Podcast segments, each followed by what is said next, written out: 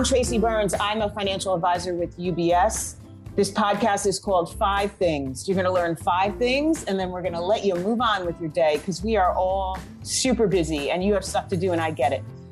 I am on a mission to help women empower them financially, especially through divorce, transition. I have a super soft spot for female founders and entrepreneurs, small businesses, and of course, closing the wage gap. I have three young adult kids. They're pretty fabulous. Two of them are young women. So this podcast is my little small piece of helping us get to full equality. So before we dive into today's fabulous guest, listen to our previous podcast, please.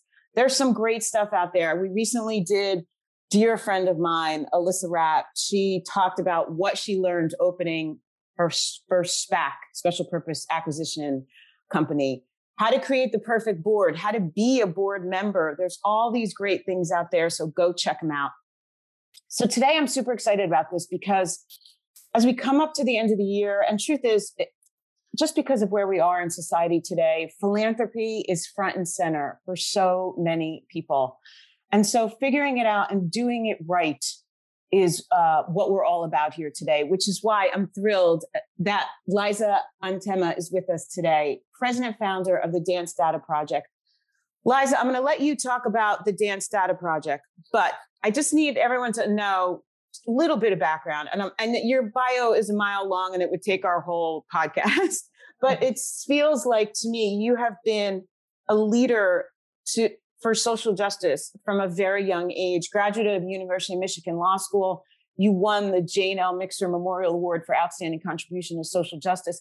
So before we dive into the Dance Data Project, tell us, you know, is this a it's not not every kid has this this need to give back. What made you different? Hey Tracy, thank you so much for uh, doing this interview. Um, so I come by it honestly. Um, my mother and my grandmother both said to my grandmothers, um, and a lot of my family up uh, pretty much from um, from the beginning have been making good trouble from all the way from the Tea Party to the women's suffragist movement down to me volunteering literally as a candy striper. That's how old I am at uh, Mass General Hospital in Boston. And uh, starting a ruckus because I asked a um, a doctor to help me move something, which apparently violated etiquette. And I was like, what? I'm, you know, at the time I'm like 89 pounds or whatever, you know, five foot one, and I'm just trying to help. Um, so I asked this this young male doctor, and apparently he complained up and down.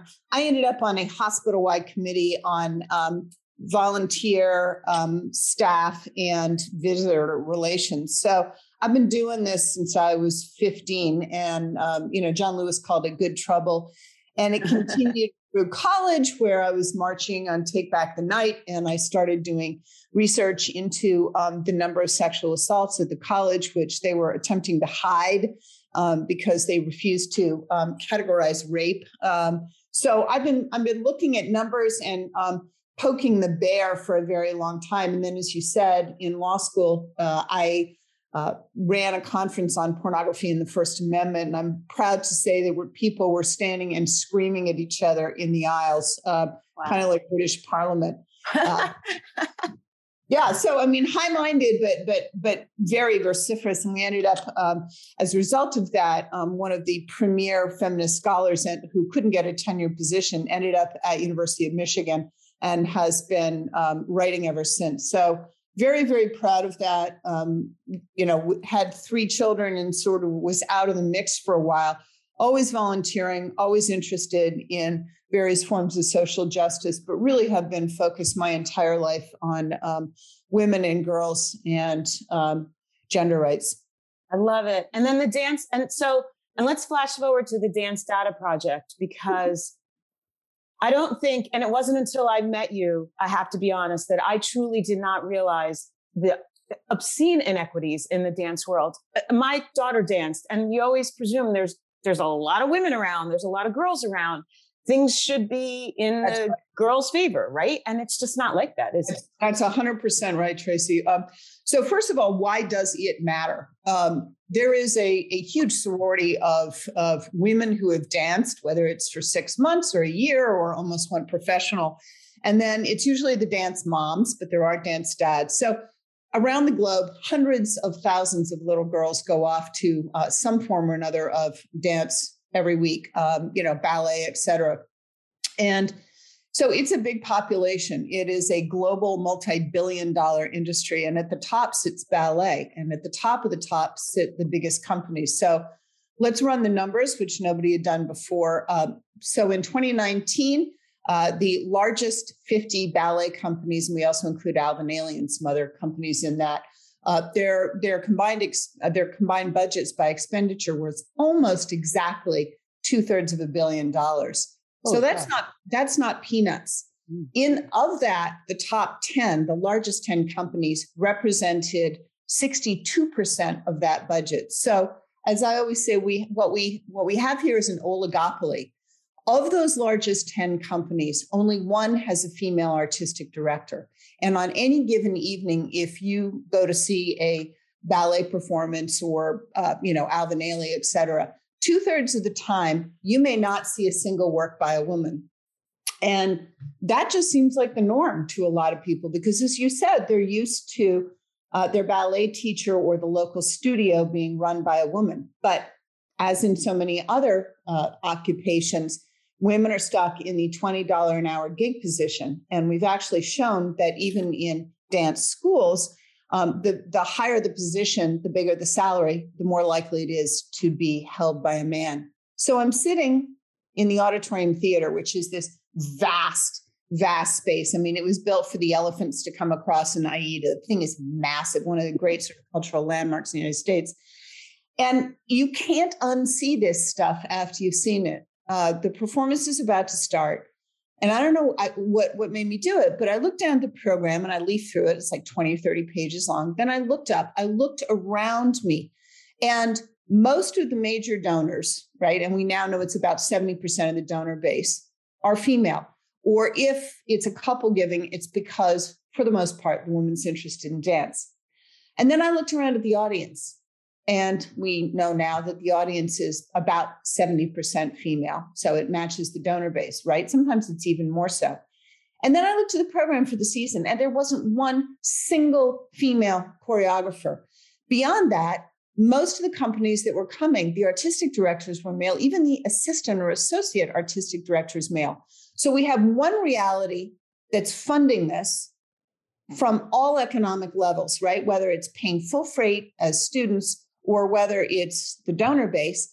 And then on the stage, we see a very, very narrow male, white, usually European um, image. Well, no wonder people are leaving the performing arts and dance in particular in droves. And as I always say, I mean, the ballet industry, if left to itself, is going to dance itself right off a cliff into complete irrelevance. But how does that happen when the lead, it, it feels to me like the lead dancer is a woman on stage? Right. But think about it. The woman is is this beautiful objectified figure that doesn't get to talk. And there is a very, very strong history of, I dare I say, a misogyny in ballet, whether it's the les petits rats, the little dancers in Degas that, you know, very often were, were some man's mistress and would be paraded um, in the salle before the performances, starting, by the way, at age 13, 14, thinking here of R. Kelly. Um, but I mean, it's, it's, you'll see it in the performing arts generally, which is why why even though Dance Data Project is specifically focused on dance, a lot of our advocacy, frankly, a lot of the research could be applied to the performing arts generally. Um, it's just that dance is the most female of art forms. Dancers are the least well paid, the least educated, the youngest, and get this, most likely to live at or near the poverty line. Oh God, which is which is a whole nother conversation that we have to have one day because we we can't continue to let this happen and we can't for sure let the arts disappear right? Or as you said dance right off the stage. But but i guess what we are here today to talk about is what you know you something made you go forward and start this organization. And as we move into your five points and the five essential things that you want to talk about about philanthropy, whether you're starting your own or whether you're you're giving, the first thing you say is that no one will ever give you permission to do it or make it okay, right? I'm sure you had backlash when you said, "I've got to start an organization to help these this um, the injustices in dance. And I'm sure people said, You're bananas.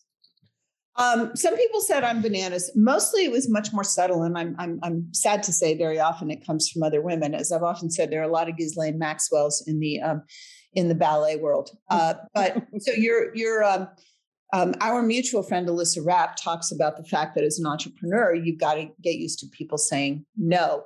Well, you know, she's a young, dynamic woman with a, a very serious pedigree. Here I am, an upper middle class housewife outside of Chicago, right? And my training, um, which is in management labor relations, does give me a lot of insights into this. But I think that there's a huge amount of ageism in the United States and what is considered an appropriate role for a woman.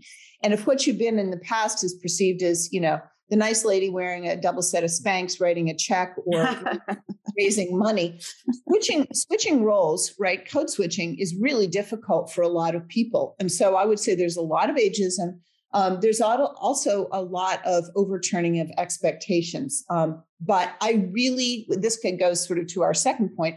But I tried as hard as I could not to do this, understanding full well, Tracy, all the barriers that were going to come up, all the objections as to why I should be the person to do it. So I spent a good, I would say, two and a half, three years researching this, trying to find another organization that was doing it. You know, literally sitting in church praying, God, some show me somebody else who can do this so that I can step aside. End of the day, there wasn't anybody else but it, it's it's not easy for a number of reasons. First of all, gender um, philanthropy in general massively underfunds women. This I have not told you the statistic before, but I think it's going to startle you. In the United States, only 1.6% of funding goes to organizations that support women and girls' causes. So, this is from the Women's Philanthropy Institute at the Lilly School, University of Indiana. So in 2016, um, $396.5 billion given charitably in the United States. For example, 123.8 billion given to religious organizations. Women and girls, charities about women and girls, whether it's sex trafficking or you know things around self-esteem or anything you can think of, 6.3 billion dollars. So even even in how we fund, we're showing um, as a society how little we care for gender rights and how little we care for women and girls. And a lot of that, uh, a lot of the people I know, by the way, who are involved in trying to support women and girls, um, it's done globally, you know, sort of India, Afghanistan, yeah. etc. Right. So, it's not. It's not home. It's not here at home. It's not home. So I knew. I knew I had a huge uphill climb. So okay. So this is why this is so important. So look, if you have, if there's something in your backyard that is that is getting you out of bed and firing you up. No one's going to give you permission or make it okay. So go, just go do it. You can't wait for approval. Go do it. Go ahead and go do it. But also, I would, I would, my, my, my second point is if somebody else is doing it, figure out a way to work with them because so much of philanthropy, particularly male philanthropy, is branded. Look at my new stadium, you know, and then it gets down to look at look at my locker room, um, you know, whatever. Um, right. Phil Knight and Nike. Um, there's a ton of ego in philanthropy, which means there's a lot of duplication and there's a lot of waste. Um, 2015, Crain's Chicago Business estimated that a third of philanthropic organizations should go away. Why is that important? Because the duplication of staff and services means that a lot of money isn't getting to the people you're trying to help. So I really looked hard to see if somebody else might be doing this. So, yes, go ahead and do it but also do your due diligence. Make sure there isn't somebody else out there. Um, a lot of people approach philanthropy the way they do their first serious uh, infatuation in high school or middle school. they just go all in and they lose their minds. That's a great analogy. Okay, so the, your second point is get used to people saying no. We've heard that time and time again. So this brings us to what you're just saying now. Your third point about research. Research things. Don't and like you're saying, if they're out there, go partner with them. Don't, you know, this notion that you have to be on your own and this hero by yourself is it's it's just a thing of the past. We all should be coming together to help each other. Yeah, and again, I think that's very much a male model, right? This yeah. sort of the Campbell sort of like hero's journey.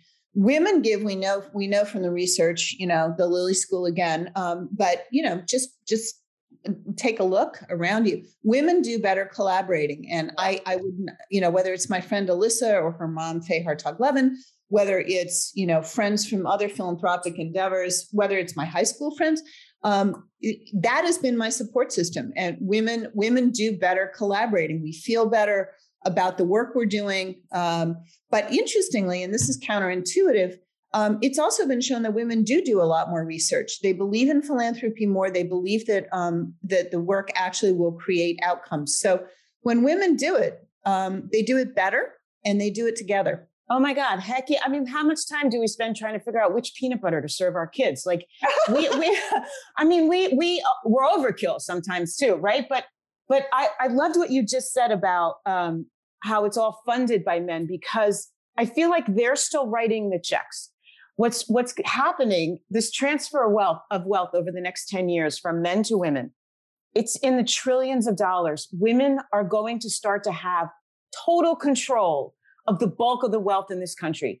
And so you say they need to take ownership of it. And, and because if we don't get out there and we don't start asking questions and putting our money where our mouth is, it will disappear. Okay, well, so so that's great. Um, you and I have talked about this before. Um, my phrase, I my my phrase is that I call philanthropy the gateway drug for women to financial independence, um, because oh. what they won't do for themselves, they will do for others. So, very often, I mean, it was certainly true for me. Um, I started asking questions about my finance, and boy, the layers of unspoken assumptions of male financial advisors. You and I have talked about this. Well, of course, you're going to leave all your money to your children. Really? Really? Really? Is that actually what I'm going to do? Um, and what, as I, again, what women won't do for themselves, they will do for others. And you get a woman really excited about philanthropic giving, all of a sudden she starts asking, why is my portfolio organized this way? Why, you know, why am I heavily in carbon heavy stocks? Why am I in oils? Um, you know, my friend so and so said, and you find women getting together and looking at their portfolios, starting to ask these questions uh, about where their money is going. And yes, men do give a lot of the big gifts, but that is that is starting to change. So if you um, my hidden agenda, which is clearly now not hidden, is to use philanthropy as a way for women to move society and to get a get a hold of, understand that it is their right to move their money around as they so choose. I love this. I love this. Now, just before we started, you had mentioned strategic versus trust based philanthropy. So, like, ah. give us like a two minute on that because people should be super aware of what's happening out there with this. Absolutely. Okay. So, first of all, there are so many more resources than there used to be out there. It can be really confusing, it can be terrifying. Don't be scared. Just tackle one small bit of it, right? It's like eating the elephant. Um, but it's there's there is layer upon layer now because people are realizing that philanthropy is a driver, particularly for women, as you said, who are inheriting this money. So um, it I, I would I would link it to the rise of tech money. If you imagine the um, the United States as a, a plate balanced, um, the the plate used to be heavily weighted over towards the East Coast and New York and and old money. That that is now shifted radically, um, at least in terms of what philanthropic advisors are thinking about, or big big mega gifts to tech to the tech world. And of course, in my what they always say to me, and I know a bunch of these folks is, you know, I've got an algorithm for that. It's terrifying and it's wrong-headed, but I have an algorithm for that, right? Look at what Mark Zuckerberg did to the New York public schools, and you can see how well that turns out. Right, exactly. But anyway, so strategic philanthropy is is this idea that somehow you're gonna you're gonna find an algorithm or some form of mathematical calculation which is going to ensure the outcome you want. And it is so much more complicated than that. Um, it also invites a lot of donor interference. And at least if you're looking at really small um, community based organizations, in attempting to comply with all the donors' demands and, and sort of showing an immediate, you know, show us your metrics, um, a lot of time is wasted in many cases and the work doesn't get done. So there's been a movement back the other way, right? I mean, it's it's this is the pendulum does swing towards something called trust-based philanthropy. And in the wake of Mackenzie Scott's phenomenal, um, massive gifts to a number of organizations, including a number of organizations in Chicago and others that support women, but also in the performing arts. There's been talk about trust based philanthropy. And what worries me about that is that somehow it's going to convince women that they don't have a right to ask questions anymore. And nothing could be further from the truth. You and I both know that MacKenzie Scott's probably got an extraordinary team of people who have, you know, done a thorough, almost yeah. like pathological, um, um, you know, scope. I'm gonna these- I'm gonna hop in just so people know it's uh, Amazon CEO Jeff Bezos' now ex-wife. Just right. so people know who MacKenzie right. Scott is. Who has, who has revolutionized philanthropy and along yeah. with Melinda Gates, bless their souls, is actually focusing on women and girls, but also on, on, on you know, previously ignored institutions like performing arts uh, um, organizations of color, um, as well as HBCUs. Um, but the idea that somehow that um, trust-based philanthropy means you just hand somebody a check because you're told to do that terrifies me because it then reinforces the idea that women shouldn't be in control of their their money. Oh, because um, you're saying it's in a trust, so therefore it's kind of like behind closed doors. Right. Yeah. But what that's what not true. Folks, right. Folks probably don't know is that you know, I'm sure MacKenzie has batteries of forensic accountants right. and advisors, et cetera, who've done a deep dive into all these organizations. Trust-based philanthropy doesn't mean you ask you don't ask questions at the beginning. What it means is that you don't contr- try and control every single thing about how the program is administered or day-to-day operations, because the holy grail is obviously operating funds. And the idea is that you give, you turn, you once you have done your due diligence you um, you trust the organization to do the right thing. You're not asking for three months, six months, 12 months updates because all that compliance is incredibly time um, time expensive. Expensive, yeah. Yeah, it's a huge time suck and it takes away from doing the mission.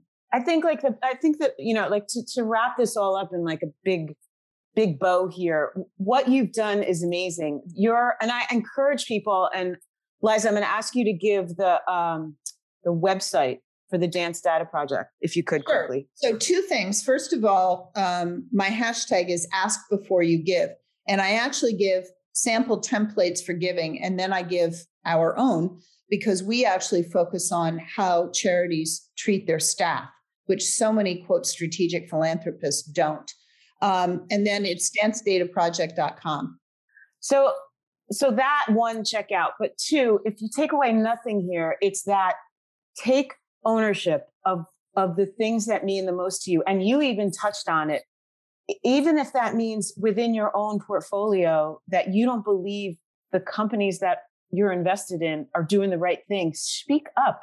I mean, social impact investing is is amazing to me and it is on the forefront these days and you should get involved and women in particular have to start opening their mouths and i love that you're suggesting liza that women one start, a, start an organization if you have a passion about something and if not take ownership of where you're putting your money and and make sure your money is working for you because on one final note i will say to you i think there is this notion out there that well just because i donate to this charity doesn't mean it's going to go to these poor girls that are being trafficked in the middle of the Sudan, right? I don't, how do I know that? So I think there's a skepticism out there to give sometimes. Right. Um, but that there's a lot of organizations that rate charities. There's a lot of information out there. Um, you can ask for accountability. The other thing I would encourage, by the way, Tracy, you mentioned you have daughters, is bring your daughters. They don't have to be 18. Bring your daughters along to the meetings with your financial advisor bring them along to meetings with um, if you if you're giving enough money that you can get a meeting with a development officer bring them along with you. And um, as i have with my kids show them show them that how how i go you know how you go about giving and and let them let them ask questions as well. Yeah it's brilliant actually. We do some we do big family meetings and when you start to re- when the, you talk to the kids what they're passionate about is often so different from what mom, dad, grandma, grandpa are passionate about. And when the family comes together on their philanthropic endeavors, it's just, it's so nice and it's so helpful. And it's also part of the financial plan. To Liza, to your point, it has to be something. It's not just about giving money to the kids, right? If it's there's something I'm passionate about, could be pit bulls, it could be anything. I, I want to make sure there is money set aside while I'm alive, after I'm gone. It is something that you have to bring to the forefront in your conversations with your advisors. Yeah, I mean, I I I used to give my kids uh, before they were you know up and running and on their own philanthropic budgets, and they would decide how they invested it. I love it. I love it, Liza. This is so important, and I'm so grateful you took the time to talk to us. Please, everyone, check out the website, check out all the stuff she's been doing, and stand up for yourself and your beliefs. Um, Liza, again, thank you so so much. It's been such a delight. Thanks you so much, Tracy. I really appreciate it.